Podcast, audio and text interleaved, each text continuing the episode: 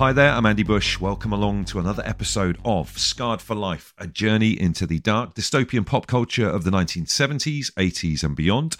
I'm aided and abetted as ever by Steve Brotherstone and David Lawrence, the co authors of the terrifying Scarred for Life books. You know how this works. Every week we'll be speaking to a special guest who'll be bringing with them three horrific childhood memories of something that has literally terrified them since they were kids.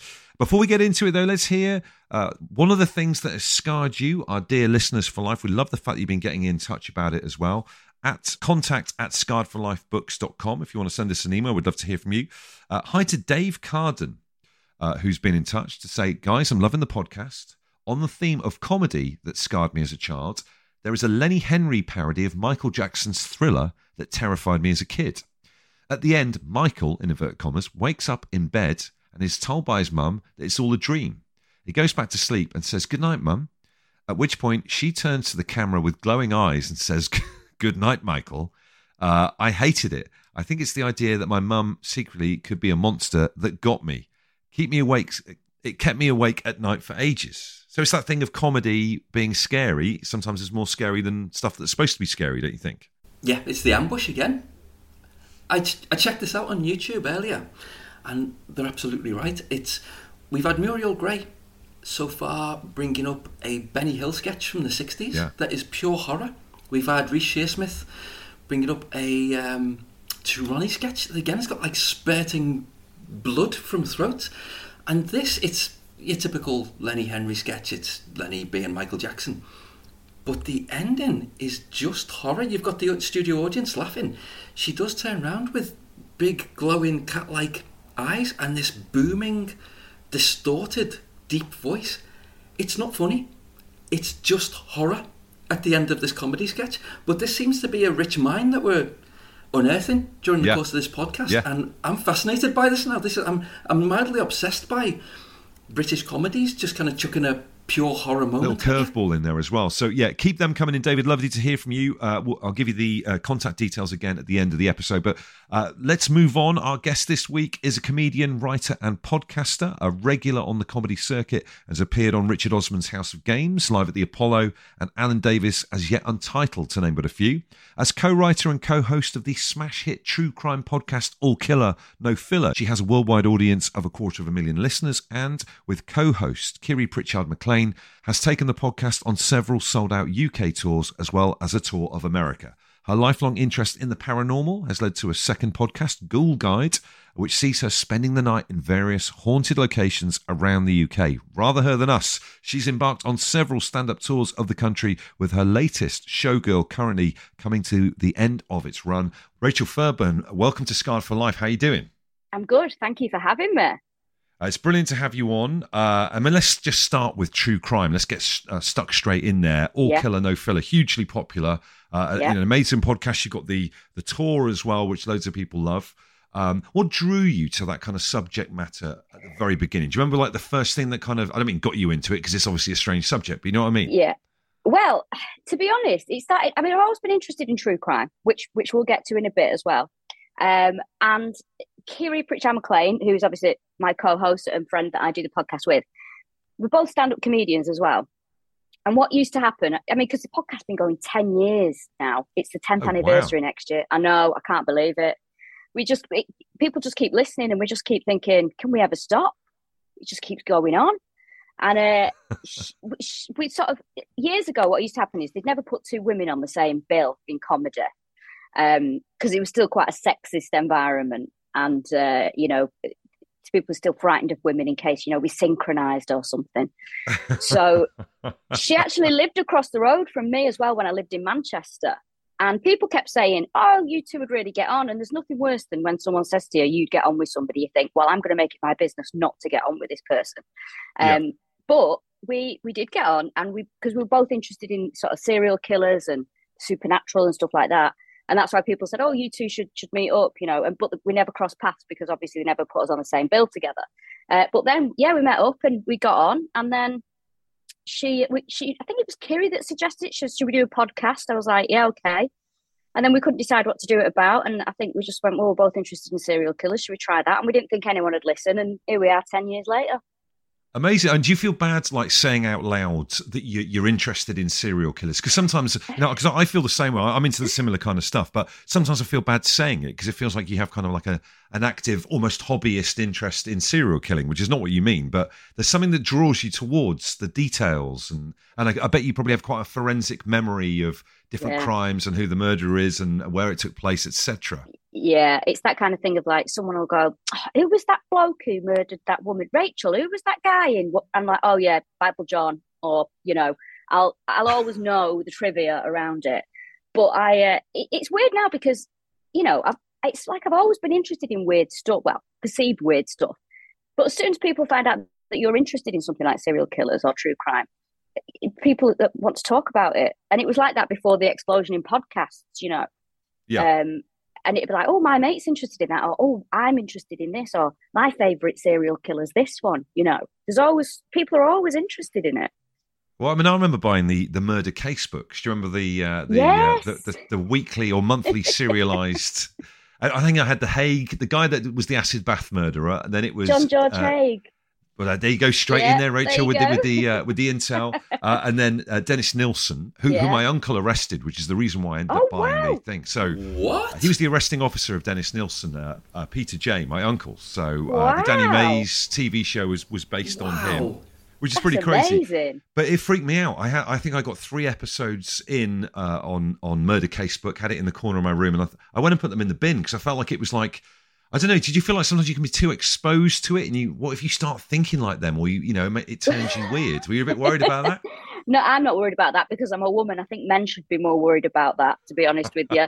uh, but but it's with those murder case books. My um, my granddad used to go go to the flea market every Thursday, and he'd always come back with you know a few copies of murder case book and a true crime book and something about ghosts or whatever for me. Yeah. And um, I remember I was in hospital when I was about 20 and I'd had my wisdom teeth out and I had to sort of stay in for the day. And my auntie turned up, she went, I brought you these and just threw a load of murder case books on the bed. I was like, brilliant. Now I just look like a total weirdo in this hospital. um, but yeah, I, I, I love that kind of stuff. Yeah. And you, you, people had the ring binder, didn't they? Like collect them. Yeah. You know what? Other people might make the Millennium Falcon over 25 weeks. You're compiling the A to Z of the, the world's worst, you know, criminal criminal criminal masterminds. Um, is there a murder or a crime or, or a case maybe that's not solved that has a particular interest to you that captivates you the most out of all of them? do you know, unsolved doesn't. I mean, I, I kind of like unsolved when it's uh, when we're doing the podcast because I think brilliant. We don't have to go through the trial because I find the trial so boring. Um, but one that I, I mean, the one I would say, I mean, as I, I've always been interested in this kind of stuff, and it, and it definitely came from my grandparents because my granddad was really interested in sort of supernatural and, and sort of macabre stuff. And he used to, I've still got it now. It's a book called Horrible Murder. Um, by That's Leonard what it says on the tin. Yeah, and it, the, it's a yellow book co- cover, and the front of it is uh, it's all a compilation of the Illustrated Police News. So the front covers a, a woman sort of kneeling on the floor, Victorian woman, and a man putting a sword through her head. So as a kid, I was like, "Oh, what's that?" you know, I was like, "Oh, I don't think I'm allowed to look at that." So I'd like to look at it. And from the age of about six, I used to sit there and look through it, and everyone would be like, "What? Why are you letting her look at that?" And my granddad was like, "Oh, she's all right. She's quiet," you know. And I absolutely loved it. Um, but I, and that's why I started to be interested in it. But I think the case that there's not an unsolved case that fascinates me, but the case that I would say sort of definitely dragged me into true crime completely was uh, Fred and Rose West. Because I remember okay. at school we used to have to write every Monday we'd have to write a little diary of what we did at the weekend, which my mum used to say that's just your teachers being nosy. That and we always used to do like a news story. So the te- it's so weird. The teacher actually chose the news story. So she told Trent, "Did anyone see the news?" And, and they found this, and I wrote it in my diary. I wrote, uh, "A man in Gloucester's been arrested. Um, they found, uh, I think it was like four bodies in his house. Uh, they even found two in the chimney, as if like, oh." And uh, we've still got the, I've still got it at, at um, my mum's house. That book. So that was the case that I think dragged me into back into sort of really being obsessed with true crime because I was just fascinated by it. It was such The big house. news, you know. The house Yeah. was the other thing about Cromwell Street that was so kind of you know creepy and, and and kind of drew you in, and, and there was something kind of really unsettling, particularly the, the basement. You know, when when there's paintings on the walls in basements and stuff, it was creepy as hell, isn't it? because it was those paintings that looked like um like bad ice cream van paintings, wasn't it? You Yeah. know, and it just really horrible, just ugh, grim. There's now, yeah. now more creepy than bad ice cream van or fairground paintings. Uh, Dave, what do you want to say? Yeah, can I just say I'm the exact opposite? I find real life murders too horrible to look at. I'm I'm very much your Agatha Christie, like you know, cyanide in a cream bun uh, murders, or you know, a bomb a bomb on a piano key or something like. that. I cannot. It stems back to uh, it's when my dad died. Basically, uh, just before my dad died, I was reading uh, James Ellroy's Black Dahlia, which is Wow, okay. absolutely horrible, horrible yeah, murder yeah. um, the young woman sawn in half and they found the two body parts. Uh, and then my dad died, and for some reason I couldn't pick the book back up again ever. And I think from that moment on, I've been very much not real murders. Do you know what I mean? I, I can't. Right, yeah, yeah. I, I can't look at them at all. Interesting.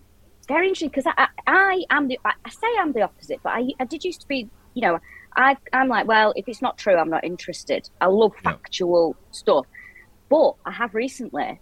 I mean, maybe it's my age now. I've recently got into Midsomer Murders. Oh my word, that's very, very uh, tame for you, Rachel. Oh, when you say compared to some of this other so- stuff. So tame for me, and I pop it on in the background, and I'm like, oh, this is lovely, isn't it? What a what a lovely show this is, and I, yeah, I really enjoy that. But I, I can see what you mean. You know, maybe you associate with just a horrible time, you know, Yeah. that kind of thing.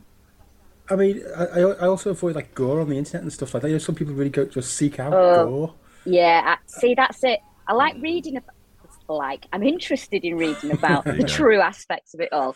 But anything, I don't know how people can look at some of the stuff that's on the internet. You know, like I remember when I was at school and it was, you know, rotten.com had just come out. And All the lads at Oh, school God, would look yeah. at stuff on there, and I just used to think, "Oh my god, what is the matter with you?" I, I can't look at anything like that. You know, I, I it's like I, I do have a and like when people look at crime scene photographs.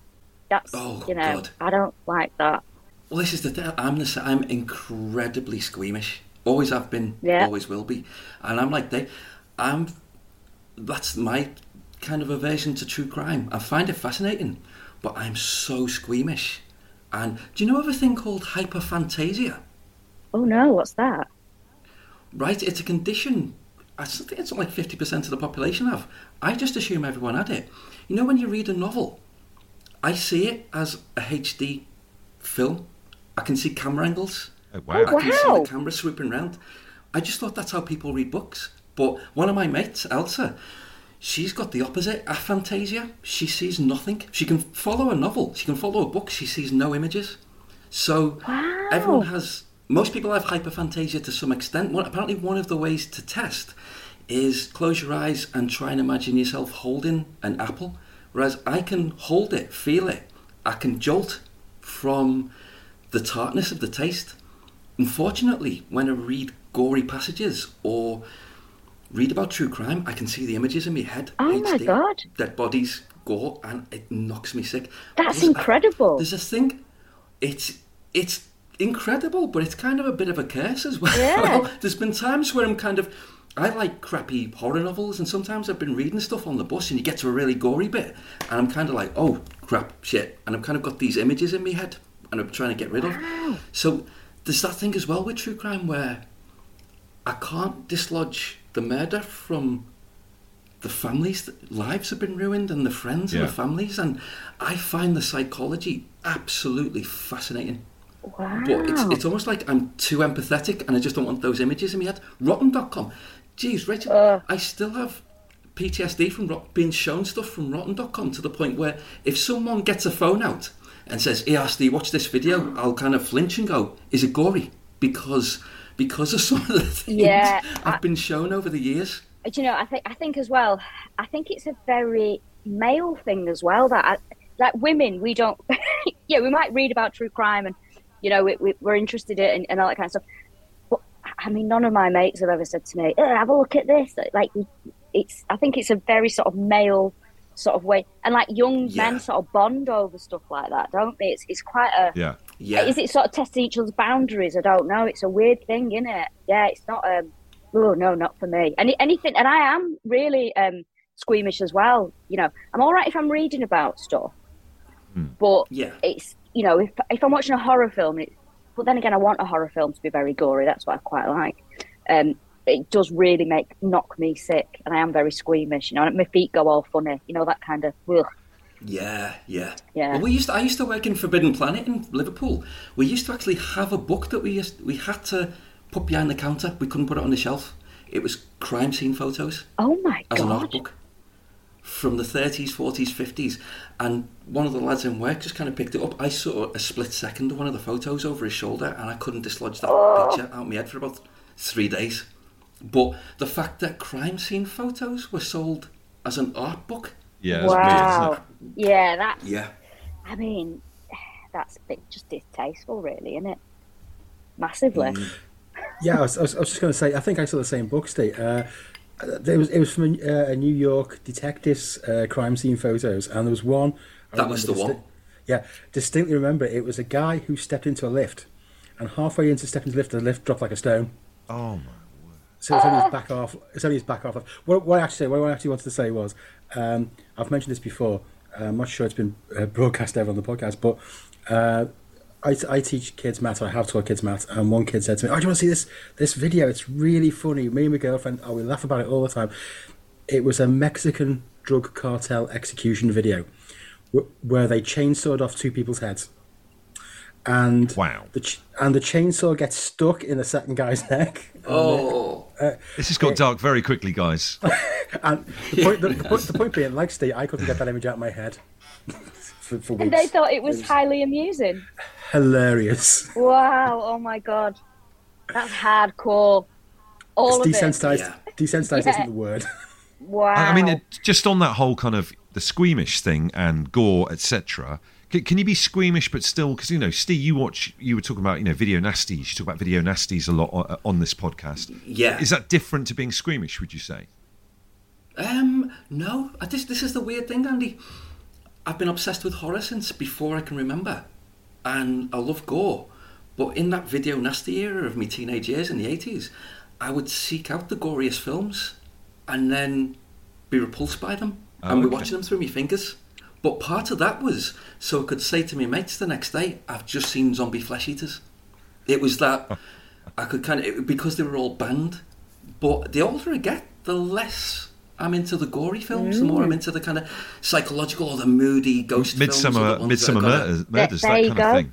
That's Yeah, it. yeah. Well, they'll be there at some point. Uh, Yeah, last, last thing on the, on the crime uh, side of things, uh, Rachel. Do, do you think there's something a little bit more scary about UK British crimes than they are uh, uh, American crimes? Like you know, like the Yorkshire Ripper and Yeah. and stuff, and the cobbled streets of you know Leeds, etc. That that that kind of seems more scary to me, or it has a bigger effect on me than than say an American crime. I don't know if you have a particular one that Yeah. gets you the most. I, I agree. Although I, there is something I am more interested in British crime, Right. uh, and I, and I do think you know I think you know for the size of the country for the, the serial killers we've had, I'm like it's a bit it's a bit much in it. I mean, we've had the Moors murders, we've had the Yorkshire Ripper, we've had Fred and Rose West, we had the Ipswich Strangler, we had Joanna Dennehy.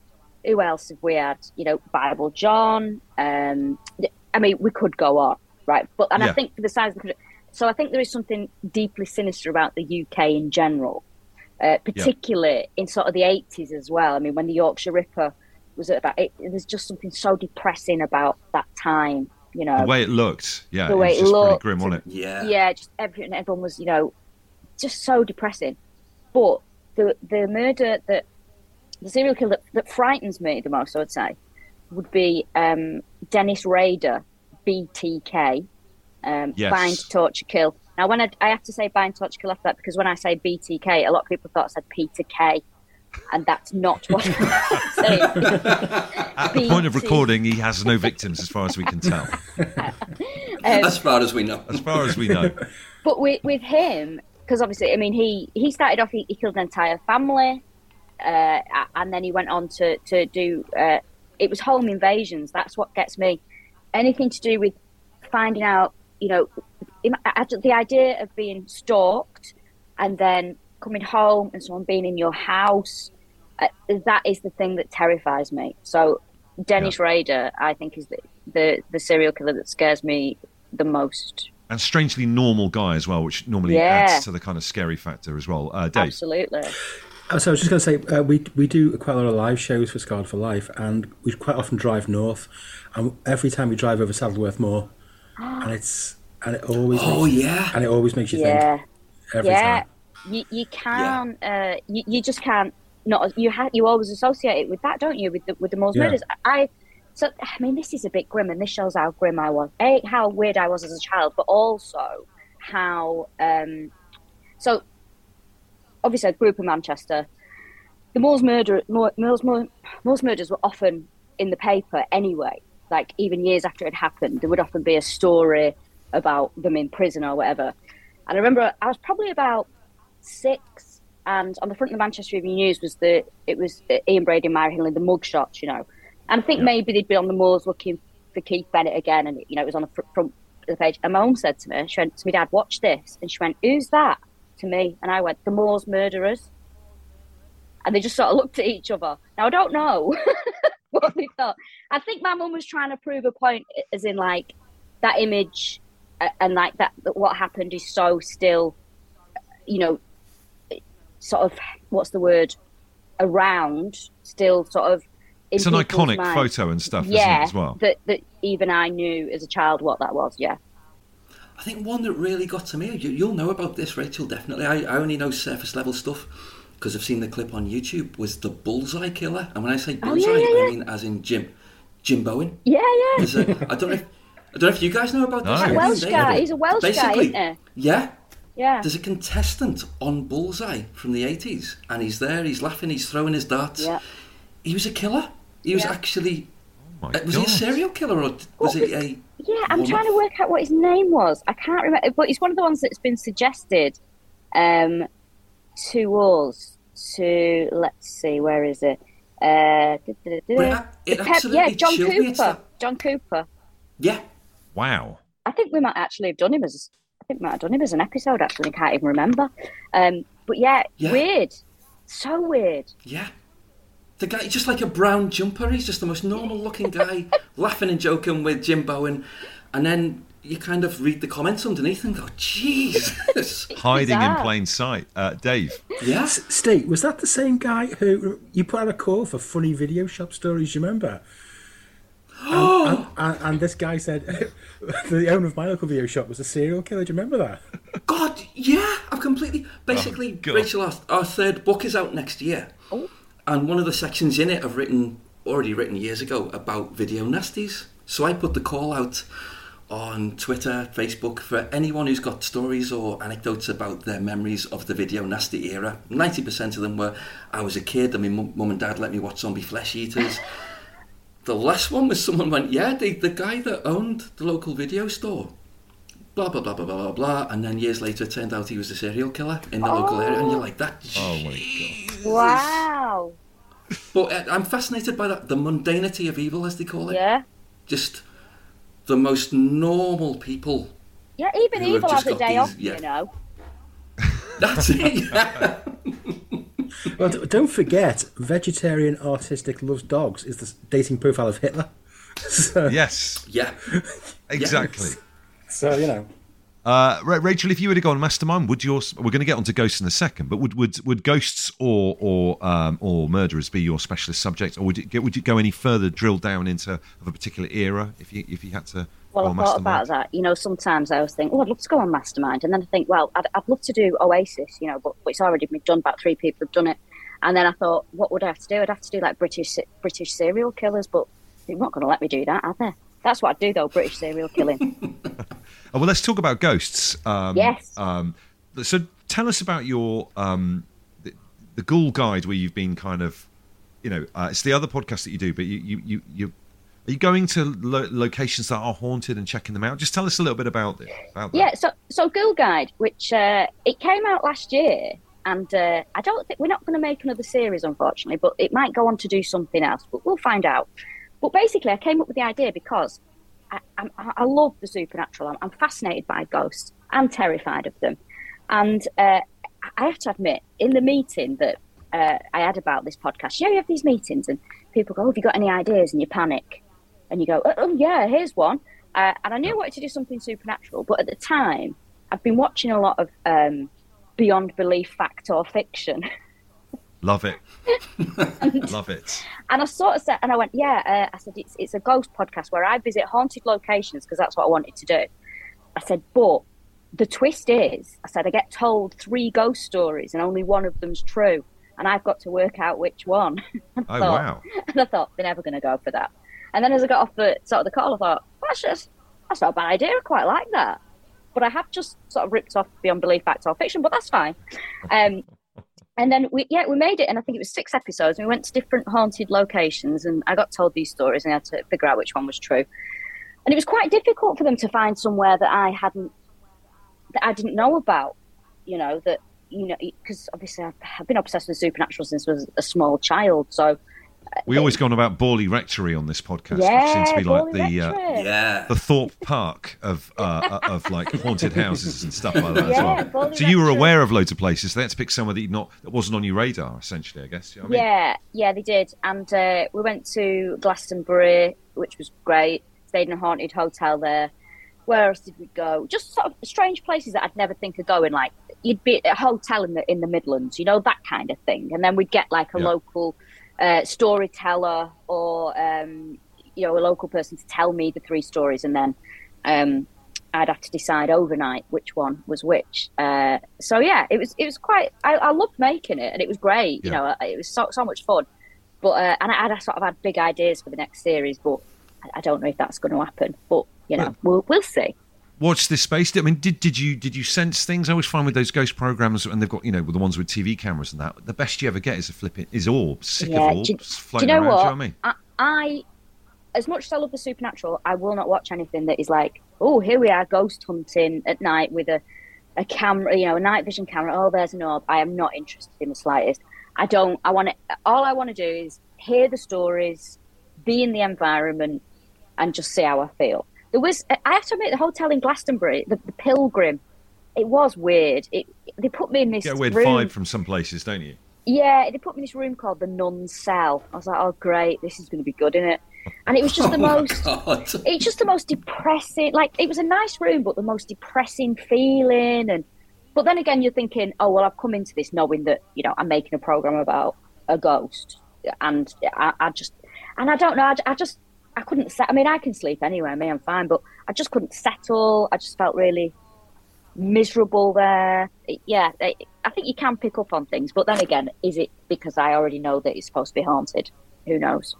I'm exactly the same as you, Rachel. Been obsessed with the paranormal since I was uh, like three, four. Yeah. Um, UFOs, ghosts, that's my big stuff. But it's weird, you know, because I've seen and experienced things. I hopefully I will be able to explain them at some point, but I cannot explain them. I've um, I saw a massive black triangle go overhead, right over my head in broad daylight, 1996. When I say a black triangle, I mean a man-made black object, big red circular light in the middle, little blue lights on each tip. This was Wow. it was half four in the morning in um, midsummer week in June 1996. It's broad daylight, blue skies. It didn't make a noise, which was the weirdest thing. Ah. I can't explain it, and I ran after it. It kind of it disappeared over the rooftops. Forbidden Planet, where I used to work, I basically everyone who worked there, including myself, either saw or heard or experienced something, including two of my mates who were the two most skeptical people I've ever met in my life, and they describe it as a haunted shop because we didn't know any other way to describe it. Plus, there's things like the house that I grew up in. My auntie, basically, after my dad died and we moved out, she was like, "Oh no, the place was haunted. We didn't want to tell you when you were a kid." Yeah. And she basically she said to me, "Do you remember when you were little and you used to talk about the little bumps and it sounded like something was scraping chairs downstairs at night?" And I was like, "Yeah." I said, and my mum would basically say, "Oh, it's the house settling, Steve. That's all it is. It's normal bumps and it's the house settling." Yeah. And my auntie was like, "Nah, there was something was moving some oh. furniture around downstairs." I'm like, "But what are your theories?" Because as I get older, even though I've seen things and experienced things, I find myself getting more and more skeptical. And I'm, I'm veering more towards, I believe ghosts exist. I don't know what they are. I mm-hmm. think it's a scientific phenomenon. I think it's a natural scientific phenomenon. I don't think there's any sentience there. I just think there's some kind of Yeah. scientific thing that happens. I I think that, see, I don't know where I stand. Part of me is like, they definitely don't exist. But then things happen to people that you cannot explain. But I do Yeah. think that it's picking up on old emotions or leftover energy of some description. You know, I, I, again, I, I mean, I don't, I don't bloody know. But if thing, people have things that happen to, to them, and then they tell the story, and it's like, well, why would they lie? Do you know what I mean? Yeah. Why would they make that up? There is no reason. I mean, my boyfriend's the worst for this. He's just like, well, it's just a lot of rubbish, isn't it? They're just lying. I'm like, but why would a person lie? There is That's it. there is nothing that they would get from it about lying apart from to be ridiculed. So Yeah. it's like I'm a I'm a real sucker for like uh, phantom hitchhikers, which will I think the reason why is we'll get to that in a bit. I, and I, I am fascinated by uh, sort of. I mean, have you ever seen Telly Savalas? Obviously, who played Kojak. Is that right? Yeah. Yeah. Um, Yeah. but he told a ghost story that so this is and you can find it on youtube now i found out about this ghost story because my auntie trish who again is she's very interested in the supernatural i think she thinks it's a load of rubbish but she's terrified of it she told me years ago when i was a kid she said telly savalas told this ghost story on television and she relayed the story to me and then obviously years later when the internet comes out i'm like and, and then one day i just looked for it i'm like oh of course there it is so he's telling this ghost story about he, he runs out of petrol one night, and this man comes up to him, drops him off somewhere, and then he starts telling him all this weird stuff like, "I'm friends with this baseball player," uh, and all. Uh, tell him all this, and he's like, "All right, okay." And then he writes his address down, and Telly Savalas, phones this number. Uh, he finds the, the number for this bar that this guy's from, rings up. His wife's like, "Stop taking the piss because he's dead." right? And he's like, he's not dead. I, I, I've seen him and I spoke to him, and he had this high pitched voice, this guy. And apparently, as the story goes on, I mean, I'm telling it terribly, but, but find it on YouTube because it's terrifying. The guy had shot himself through the neck. And the, the sort of baseball player that he was talking about had also died died the next day or something really weird like this. And I was like, why on earth would he tell this story on a TV show that at the time millions of people are going to watch? Why would he lie? There is no, there was no reason for him to lie whatsoever, and the story is so terrifying. Yeah. And so it's when things like that happen to people, I'm like, well, there's no reason to make it up. I mean, I can understand, you know, when kids are, are sort of messing about, and when you're at school, everyone makes up a ghost story. They go, oh, I've just seen a ghost in the music room, or, do you know, there's a ghost in the toilets. Kids are going to make things up. But there is no reason that an adult would make up a story like that. But I do think it is. I think it's picking up on something. I don't know. I, I obviously I, I'm- I'm not going to imagine if I just solved it here right now, but it is. I think it's picking up on, on either old memories, old thoughts, or yeah, it, there's there's something that we obviously we just can't explain. Yeah, I was just about to say, my, uh, my Irish nan told me when she was the seventh daughter of a seventh daughter. She was Irish. She was. Uh, she claimed she could tell when people were going to die. That, that, that, that was Great. great. That was great. Yeah. That was super. Yeah. Thanks for that, Nan. Uh, she, t- she and she she told me she told me uh, that uh, my house was haunted.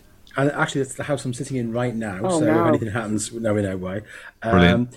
And so at night I'd be I'd be there with the, the, the duvet covers pulled over me, age six, and I swear I could feel somebody sitting on, down on the edge of the bed. You know, the bed dips down. Mm. Somebody sits on. Dear I- me. No. and, and, and, because, and because she had the gift of sight, allegedly, my, my dad thought I could predict death as well.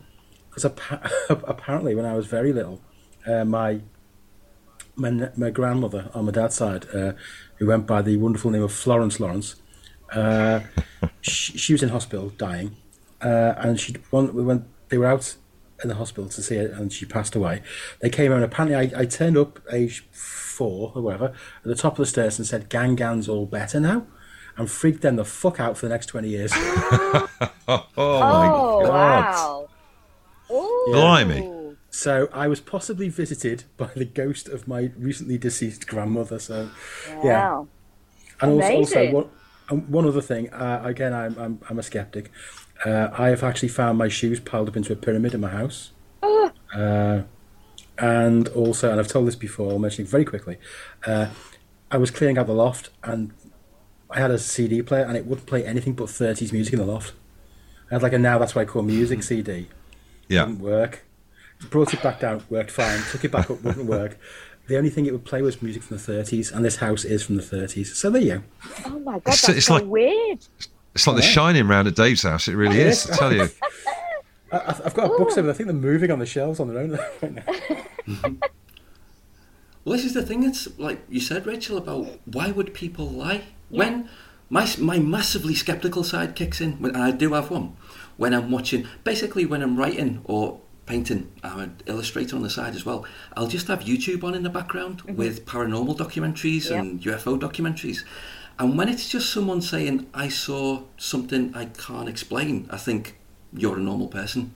You're saying you, you're not coming up with a theory. Yeah. Yeah. But when I see someone going, ah, the alien agenda, and they're here, and they told me not to, I'm like, oh, f- shut up. Yeah, I, that's that's exactly. Yeah, it's that's so weird because I I was actually listening to that's it. I want to hear when real like people just tell something that's happened to them. And they're like, I don't know why this happened. I can't explain it. Again, there is no reason for them to, to lie. They're not saying that was definitely that was definitely a ghost. A hundred Yeah. percent that was a ghost. They're just like I can't explain it. But I know exactly what you mean. I was, I was listening to a podcast. Um, it's called Mysteries and Monsters. It's a very good podcast. And uh, there was, I, I sort of nodded off, but when I was on a train and sort of came to, and they had a guest on it who was a guy talking about aliens, but he was like, yeah, and the aliens are, you know, they, they're running the world. You know that they work. And I was like, oh, who is this Oh, here we go. Oh, He's just made up his own story, hasn't Yeah. he? You know. But Yeah, that's, that's it. the You've, thing. you've got to separate the, the mad people from just the normal, haven't you? Well, the one for me is my auntie Margaret. The one, the my auntie who basically said the house was haunted. We didn't want to tell you as a kid, Steve. When she kind of um, told me in my late thirties, it was like it opened a floodgate. Now, we had one of those old school houses where there was me, my mum and dad, and various family members would come and go and stay Yeah, yeah. over, like my aunties, my uncles, and my auntie Margaret used to stay there. Basically, she lived there essentially, and she would have her own bedroom. Now, in the early 90s, early to mid 90s, she suddenly moved downstairs. We had two living rooms as well. She took the back living room, moved the duvet down there, moved all the stuff down there. I just thought she was just being lazy or whatever. She was, we didn't get on massively the older I got. After my dad died, she basically said, Oh, no, no, no, no. I, I basically asked her, I said, Why did you move downstairs from the, the bedroom? I thought, You're you just being lazy so you don't have to get off the couch to watch telly? She went, Oh, no. Basically, what it was, and this is a woman who was hard as nails, old school scouse, Uh-huh. Like nothing phased her at all. Nothing phased her.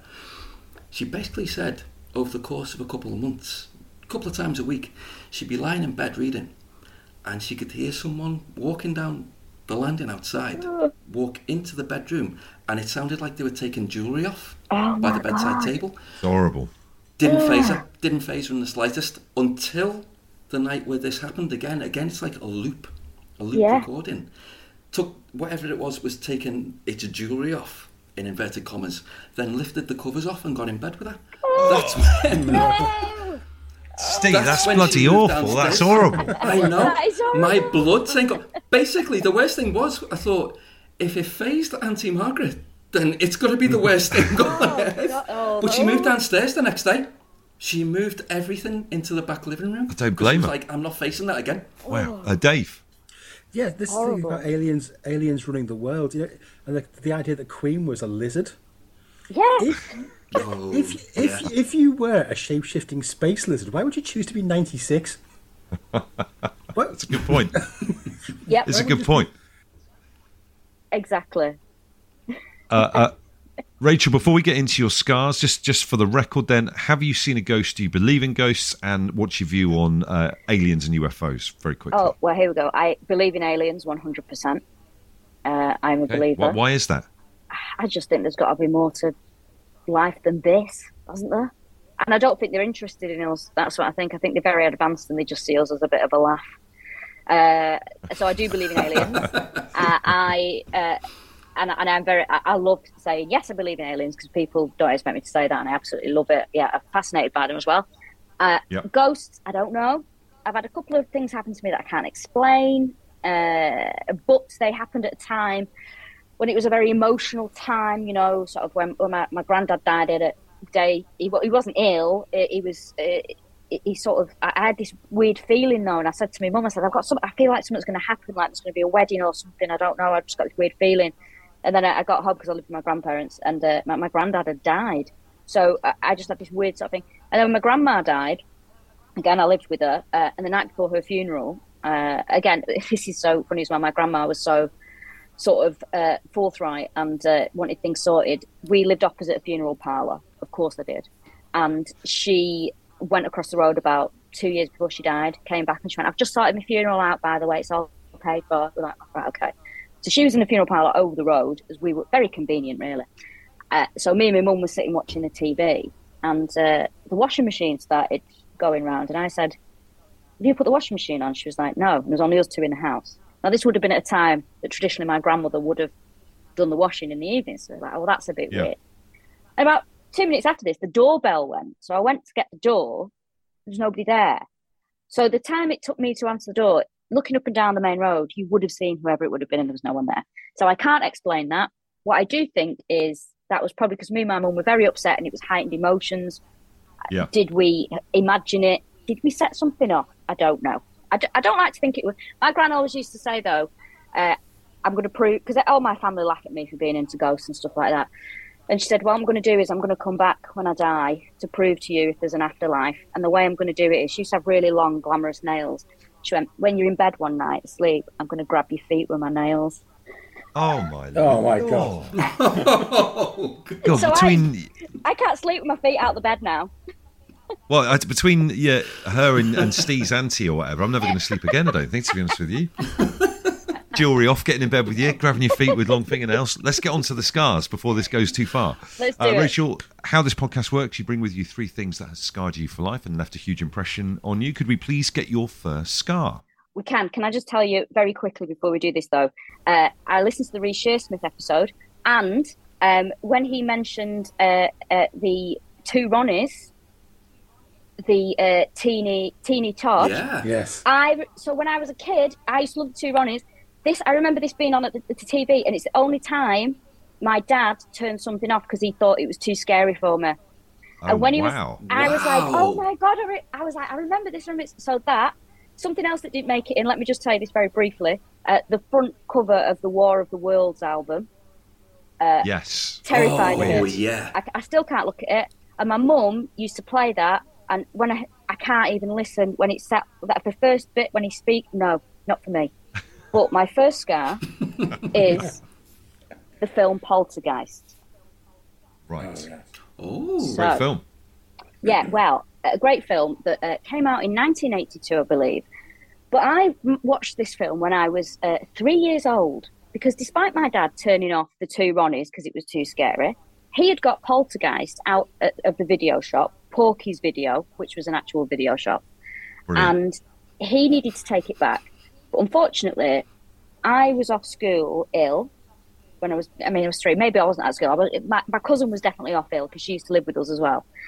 And uh, we were sitting in the uh, front room at my grandparents' house where the video player was. And uh, here's something else I hate it was bright sunshine outside and shut the curtains. I hate the curtains being shut during the day, gives me the creeps.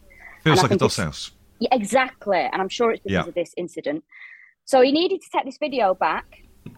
And uh, he just thought, well, there, she's a kid. She's not going to watch it. And the other one's not well, so it doesn't matter. He put Poltergeist on. And I remember being absolutely terrified, clinging to my cousin. And my mum came home from work and she was like, what the bloody hell are you doing? Letting him watch this? He's like, oh, it's got, to, it's got to go back to the video shop. She's like, you are out of your mind. I can't believe you let him watch it. I just remember being absolutely terrified by it. And I, yeah, I was so small. And I've got a picture of me. Of, so about a few months later, and I wouldn't go to bed on my own. I was terrified of everything for ages. Mum said that it, it sort of, you know, it really bothered me. But the, I've got a photograph of this as well. My mum's still got the big picture that I drew. So I drew this horrendous monster with like eyes on its head and stuff like that. And mum was like, "Oh, what's that drawing you've done?" And I went, "It's poltergeist."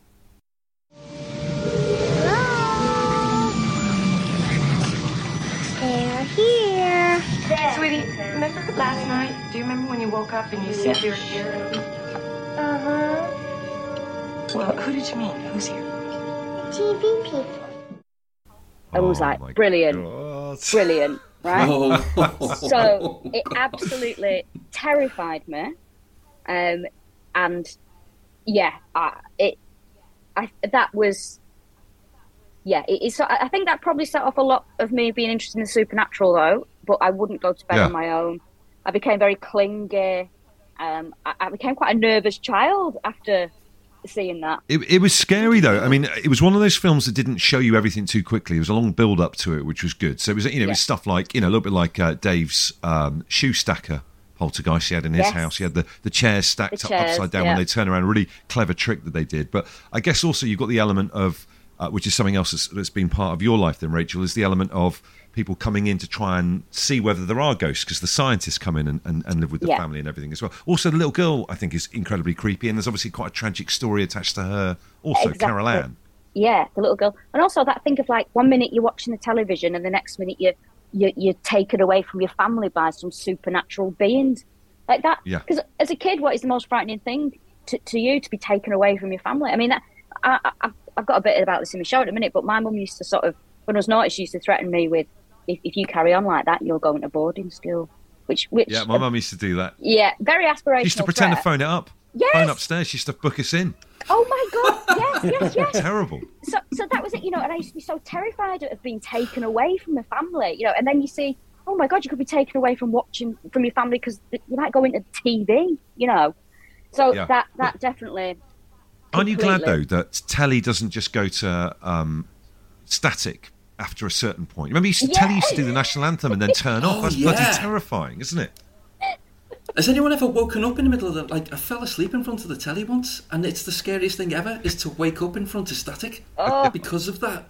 You kind of you start seeing shapes and all kinds of shit. Oh, yeah, God, st- static is weird to look at for a prolonged period of time, for sure. There's definitely something creepy about that. You Yeah. know what I mean? Like nowadays, it's different, is it? Because you just be watching a, the advert for the Rap 2, you know, the knife set, Yeah, like 2 a.m. job finder or something.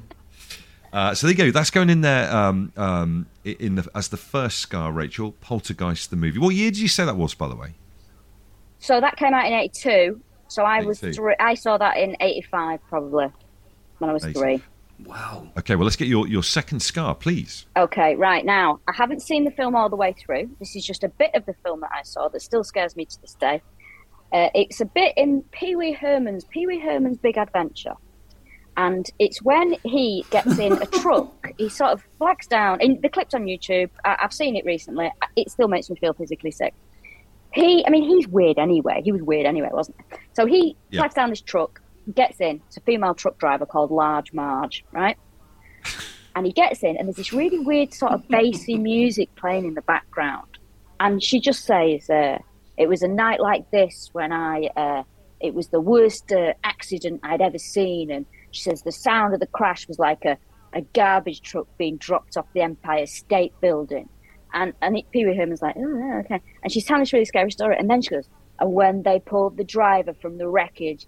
His face looked like this, right? And she turns to him, oh, and he's it's horrible. It's like a cartoon face, like animated, but big eyes and crushed up. And it's making me Oh. feel horrible thinking about it now. And when they finally pulled the driver's body from the twisted, burning wreck, it looked like this. And because I was, it, it was on TV, I just remember, and I was just sort of watching it, not late at night, because it's, you know, probably a PG. And I just remember going, and I was so frightened by it. Even to this day, if I see someone holding something up in front of their face, I'm convinced that they're going to take that down, and it's going to be that, Oh. that face from, from Large Marge. Like in- S- scary peekaboo. You've got like a, a scary peekaboo Yeah. type. and I don't thing. like, and I think this is why I don't like anything that's cartoon with real, like Who Framed Roger Rabbit. No, thank you. I, I find Yes. anything cartoon in the real world really creepy, and I think it's because of So like the Marge. mask. Yes, There's bits in the mask as well where Yeah. he'll, he'll turn around and his face will just go like a hate it. Tex Avery cartoon. Wow. Yeah. There's probably there's probably See, a I've thing. never seen Pee Wee Herman, but Uh, There's probably a condition. Yeah. There's probably a thing. You know, like you know, there's uncanny valley and all that kind of stuff. There's Yeah. probably a thing for not liking, uh, you know, cartoon when mixed with reality. Yeah, so that that, that just scared the, the living daylights out of me. Like the story's frightening, and it, it, I mean, as I say, I can't remember anything about the film, uh, just that one bit. I think Pee Wee Herman's very creepy as a children's entertainer in the first place, even before Yeah. you get to anything. It's, Yeah. it's just, Yeah. I, the, the voice. It's the voice that I don't know what it is. It's just Yeah, weird. I I would not be inviting him round to be a child entertainer at my parties. I, you know, just no chance. He's Yeah, got um, he's got ventriloquist dummy kind of look about him, Yes. which obviously feeds back Yeah. to Dave in the Oh, very yeah, first no, no. Yes. Dave's fear of ventriloquist dummies, Yes. etc. yeah, Basically, is it, I guess part of it, um, Rachel, is, and this is something that is a recurrent theme with, with some of the scars that our guests pick on this podcast, is that it's when you think you're in a safe environment, uh, you know, aka watching uh, you know, a Pee Wee Herman kids film, and then suddenly that kind of comfort blanket is taken away really quickly, and, and it gives you a sense you don't know quite where you are or, or what's what you're supposed well- to be able to be safe around. Do you know what I mean? I mean, I just did it. The thing is, it's like, I mean, it did the trick because I think it, it was meant to be scary, but it, but it, honestly, it was just so horrifically frightening. Like there was no need for it to be that scary. like, Even now, I think about it and I go, "Oh no, that was horrible." And like, I, I rewatched it the other day and I went, "Yeah, it still gives me the creeps." It just didn't. It was so Wow. out of place to be so frightening in that Yeah. bit yeah, and it, and then it, yeah, and it's just the fact of like, it's the ambush. yeah, it's the ambush. yeah, that's what it is. It's the And- and. It's basically we call it like the Yeah, ambush. and it's the idea of, of being in a car or a truck with somebody at, at night and then them turning to you. It, that frightens me. You know, I, I, it still frightens me now. But my auntie Trish, you know, who's into the supernatural, she um, wouldn't drive at night because she was scared of seeing ghosts in the back of a car. But I- I used to laugh at her. But now I'm the same. I'm like, I don't think I could do that either. But then I, I sometimes give myself the creeps. Sometimes I'll be in a car with somebody, and you know it's late at night coming back from a gig, and you and they're driving, and I and then I start thinking about Pee Wee Herman and Large Marge. I mean, um, but, I mean, is it you know in terms of stuff these days, Rachel? I mean, that's that's that's a movie from your childhood. Yeah. Are, are you quite hard to scare now, or are you quite resilient when watching stuff, or you just avoid it? I, I'm I'm quite. I love watching scary stuff. I'm quite hard. It's difficult to scare me now, but you know it's so weird because sometimes uh, I get more scared reading stuff now than I do watching stuff. Even stuff Okay. that I've read before. So, for example, Edith Nesbit, E. Nesbit, who wrote The Railway Children, wrote loads of ghost stories, and they're really scary. And there's there's one called uh, John Charrington's Wedding, which is just a traditional old ghost story. It's about this this guy who who gets to marry the, the most beautiful girl in the village, uh, but he has to go away to sort something out, and then he says he'll, be back for the day, dead or alive. I'll be married on Wednesday. You know that you think, oh, hey, what, Yeah. what's going to happen here? Anyway, he gets basically comes back as a ghost, marries her, and then terrifies her in this carriage. She dies as well. Right. I mean, it's a lot more, you know, well explained and, and frightening than that. But I, I've read this story millions of times. I've listened to it on audiobooks. A few weeks ago, I was just reading it on my Kindle, and uh, I frightened myself. And I had to. My boyfriend was in the living room, and I had to message him. I texted him. I said, "Can you just come into the bedroom a second? and I frightened myself. I'm always doing it. you know, amount I spend so much time away gigging, and I'll be in a hotel room, and I'm like, "Oh, why have I just read this?" You know, Yeah. it, it's all now. It's always reading. You know, not nec- I can watch. I can watch a scary film on my own now, but it is very much if if it's the written word to me now. I'm just like, oh, because you're doing it to yourself, aren't you? It's your own imagination. Yeah. So But it's quite. I mean, we we have quite a few um, stand-up comedians on, on our radio show, and obviously, outwardly, it looks like quite a glamorous thing. But there's a lot of traveling, there's a lot of being on your own. You're Yeah. left to your own imagination, working you up a little bit. So, and staying in places like that, a lot of late night driving. So it, it, it's almost perfect. Um, you know, fertile ground for Absolutely. scaring yourself silly. yeah, definitely. Oh, so much time on your own in your own head, and you know, I'm always reading something spooky as well. You know, I've always got like a, I love like a, I love a self-published true ghost story, mate. You know, I, I- recently Yeah. read one about this guy who's just talking about his haunted house in Sheffield that he lived in, and like, he's like, oh, you know, I've, I've just written this book to put my accounts down. I'm not, I'm not a writer. Don't expect anything, you know, fantastic. Scared the shit out of me. And I, I'm I'm just, you know, lying in bed in a bloody travel lodge halfway through my tour going, oh God, what am I doing? Were, were were you uh, ever a owner or, or or read the um, the legendary Usborne Book of Ghosts, Yeah, which has made a, a number of appearances on this uh, podcast, Uh, Rachel? yes, I used to get that out of the library, and I had a copy as a child. And I also, I can see it on my shelf here somewhere. I got a, a copy about two years ago for Christmas when it was uh, it was re-released, wasn't it? But yeah, I, that yeah, Yeah. I've got that. I think we Yeah, all. you're made of stronger stuff than me. I mean, I, I couldn't own it my entire adult life. I only got the reprint. I was like you. It used to be in our school library, but I tell a story in our first book how I got to. Do you, you know the the pages at the back with the black and white ghost photos? yeah, yeah, yeah, yeah. It was the one, the monk and the the woman sitting in the back seat of the car. I was reading the captions and I threw it across the table, and everyone kind of turned and looked at me. I had such a visceral reaction to it. Wow. Oh yeah, I, I, I there's sort of um, there was loads of books in, in. So I used to go to Manchester Library and get all their ghost books out as well. And there's a, that famous picture of um, that the, the lady coming down the stairs, the ghost photograph. Uh, Or that one where it's uh, St Botolph's Church, is it? Where it's like a, a ghostly monk at uh, an altar. Newby Church. Newby, yeah. Is that the Newby. one? Yeah. Oh my god! Yeah. That, u- Oh, that it's used awful. to scare the life out of me, but I'd sit and stare at it for ages. Dave. Ugh. F- f- from where I'm sitting, I can actually see my complete collection of the unexplained. That was the one. Oh, that was the one for that that EVP that that flexi disc on the first issue where it's like it's voices of ghosts allegedly. You know where you, ah. you and the guy says, "Oh, this is a go-" you can hear, you can hear the ghost say this," and you go. It was just noise before, but now I can hear a ghost say what you just told me the ghost said. Uh, and also, and the other the other thing that freaked me out about it was um, obviously all the ghost pictures, but ectoplasm. You don't get much ectoplasm these days, do you? But you No, used have it it- all over. It's really is that? died out, hasn't it? Yeah, The so- game's gone. Yeah, Well, you know, it's spontaneous, uh, spontaneous human combustion and ectoplasm, and no one's leaving slime on anything these days, are no, they? At all? No. no, So, no, no, just not, just not trying. Uh, Rachel, could we please get your third and final scar? Yeah, it is Ghost Watch. Whoa. Amazing. And surely this can't be the first time it's been mentioned on here, can it? Is it? I mean, I it is. It is.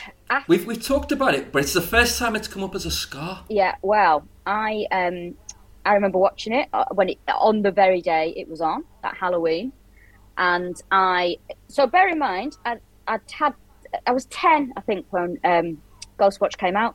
So bear in mind, I'd been three years old seeing Poltergeist. I wouldn't go to bed on my own. I uh, had to get someone to sit in the room with me until I went to sleep. It's still to this day, you know, as I say, I lived with my grandparents, and uh, I used to have to say to them sometimes, "Will you wait at the bottom of the stairs while I go for a wee? Because I'm too frightened to go upstairs on my own." Right. So I, I, I was genuinely terrified of ghosts constantly, right, because of poltergeist. Now, finally, just started to get over it a bit.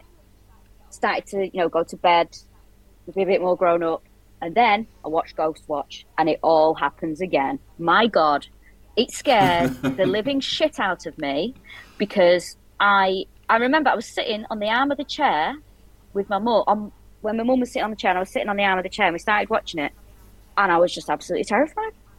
I, it, it, I didn't. I, I thought it was real. You're a kid. You thought it was Yeah. real. And I remember being so frightened about it, and then going to school on the Monday. I mean, or whenever it was. I think I'm sure it was on on a Saturday, but that just might be me remembering it. Everything's a Saturday when you're a kid, isn't it? And um, I just remember going to school, and everyone was talking about it. Everyone was terrified about it. And I just remember everyone being really sort of into the supernatural for about three days. You know, that was when we were like, oh, there's a ghost here and there's a ghost there, and oh, there's a ghost in my house. And but it absolutely scared me. Pipes, the ghost pipes. I've got the I've got the Oh, DVD Amazing. and I wanted to show my boyfriend it because I was I, I was like I don't think you understand how much this frightened people. Like it, it was so terrifying, and he's like five years younger than me, so I was like, right, I, I've got to show you this. Oh, and he's watching it. He's like, what a load of shit this is. Like, oh, piss off! You don't know what frightening is, you. But even like now, when I watch it, I know I now know as a grown up that, that there's some acting in it. You know, I know that that it's pretend, but it still feels real to me. And I just, I think it was just such a a mad thing that happened. So, welcome live this Halloween night to the first ever TV Ghost Watch. That's the scene in uh, Foxhill Drive in Northolt. Our outside broadcast units are there. That's the house where it might all happen tonight, or it might not. We shall see. We're going to investigate one of the most baffling and fascinating areas of human experience, the supernatural. Tonight, television is going ghost hunting in an unprecedented scientific experiment where we hope to show you for the first time irrefutable proof that ghosts really do exist. It Yeah, we trusted people as well. They were trusted Yeah, TV kind of journalistic characters. It's Parky for crying out loud. Yeah, and and Sarah Greene and and and it was like I could like it was and it was live. It was Yeah. live, wasn't it? Because Craig Charles was doing the thing from the thing, and then there's a really dark bit where he talks about a dog that was found with its stomach ripped open. Do you remember that bit? And I and the puppies, it was pregnant, and the and and I still think that I've made that up, but I'm like, no, he definitely said that on there, and uh, it was so scary, and I just remember being absolutely terrified by it. It's absolutely it's along with Threads. I will put Ghost Watchers. They're the best two single British dramas ever. Yeah, Just astonishing pieces of drama. This is the thing though that Ghostwatch was never kind of portrayed as a hoax. It was always a piece of drama. It just seems that three quarters of the people who happened to watch it, myself included, and yourself included, kind of didn't see the build up. I was in uni. I was 22 years old at the time, and I was out every night at the student union with my mates. So we knew there was going to be a BBC show for Halloween that was going to be transmitted live from a haunted house in London. That's all we knew. We were like, right, we've got to watch this. So we piled around to one of my mates' houses and we'll watch it. We missed the first 10 minutes as well, which makes things even worse Oh. because apparently it was here's tonight's Screen One drama presentation, Ghostwatch. We saw none of this. So we're completely buying into this. And this is something that people forget when I tweet about it on Twitter, or it comes up every Halloween. You get the hard knocks, like people like your brother, uh, sorry, your, your boyfriend, who are like, "This is shit. No one can be scared by this." People were traumatized Yeah. by it Yeah. because at the time, people know how television works now. We didn't know how television worked back then, so I just assumed that the you, you kind of watch it now and you think, well, the family are acting. Yeah. At the time, I'm, I'm like, they're just uncomfortable in front of the cameras, so they're a bit stiff. What? So basically, pipes keeps popping up. There's a bit famous bit that you'll probably remember, Rachel. There's a bit where the CCTV goes to the the two um, young girls' bedroom and kind of pans across, and it's very subtle. But pipes is standing Yes. by the net curtains. My mate, she one of my mates, she freaks out and she says, "I've seen the ghost." And we're all there's three lads, two girls, and we're there going, "No, no, no, watch it. No, there was nothing there." And she's like, "I saw it. I saw it." And then it cuts back to the studio. There's people ringing in in inverted commas saying we saw the Yeah. ghost. So they repeat the same footage, and there's nothing there. Now my mate, she is freaking. We had to calm her down Yeah, because she's so adamant that she saw a ghost. Obviously, as time progresses, the drama progresses, it becomes obvious it's just a drama. Yeah. But it's terrifying. It never stops being terrifying. The thing is, I remember basically we walked all our mates home one by one that night. And then I was left on my Oh. own, Oh, walking the streets of Hanley and Stoke, and I couldn't get this thing out of my head. Even though, obviously, it's completely fake. Michael Parkinson's possessed at the end. Yes. It terrified me. And it terrifies me every time I see it. Do you know the story, the tragedy that happened afterwards, Rachel? no. Why, it's never been repeated. Two or three days later, a young lad with learning difficulties. This isn't, isn't the main reason this happened, but it was one of the triggers. He basically committed oh suicide God. because he thought that demons and ghosts were real. He was going to get possessed. So unfortunately, he took his own life. He had a lot going Yeah. on. It wasn't just Ghostwatch. And as far as me and Dave Scarred for Life are concerned, that is the end of the Scarred for Life era. As in, throughout the 70s and 80s in our childhoods, anything goes. You could show children's programs with stabbings and beatings.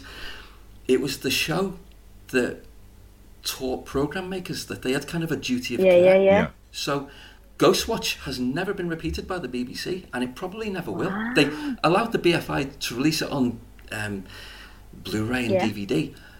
It's still basically it was just chucked in a cupboard and gathered, left to gather dust. To the extent that Dave will tell the story a lot better than me. Last Halloween, we were contacted by a BBC local radio station to do an interview about Ghostwatch. Dave. Yeah, uh, so I, Wow. I, so I I was booked in to talk about uh, Ghostwatch uh, on at Halloween, uh, and I was driving the car on the morning of the interview, and I got a phone call, and that's why I answered it on the you know the hands free, and the, the woman said on the other end, "Oh, this is so and so from I think it was she- was it Sheffield Radio? Was it she- I think it was Sheffield?" Uh, she said, yeah. um, you, "You know this interview you're doing this morning? We've just had a word with the lawyers, or the lawyers have just had a word with us, and it's no go. We can't do it. We Wow. cannot talk. We cannot talk about this. So we're not. We're, basically, we're not doing the interview." Uh, they have done a documentary about it, but I think they've got to be very careful about what they say about it because Wow. Yeah. the interview got cancelled last minute. Uh, we're not Wow, allowed it's to, mad that, isn't it? yeah, we're not allowed to talk about it. Yeah. I mean, I I think I think we we've had someone mention this before uh, that it's the element of not being able to watch something again that Yes. was, was so powerful. So you can't you can't you know rewind very quickly like you can do with Sky Q and stuff now. Don't you think, Rachel? Yes, exactly. And Yeah. because I remember got and I still spoke about Ghostwatch, and you know, and sort of people around my age were like, "Yeah, do you remember it?" And then it came out on DVD. I remember, I think maybe when I was in my early twenties, uh, and then it, it came out again just a couple of years ago. I remember it being quite bloody expensive, and I've got it, and and it's there, and like it, it's you know, you only ever keep a few DVDs now, don't you?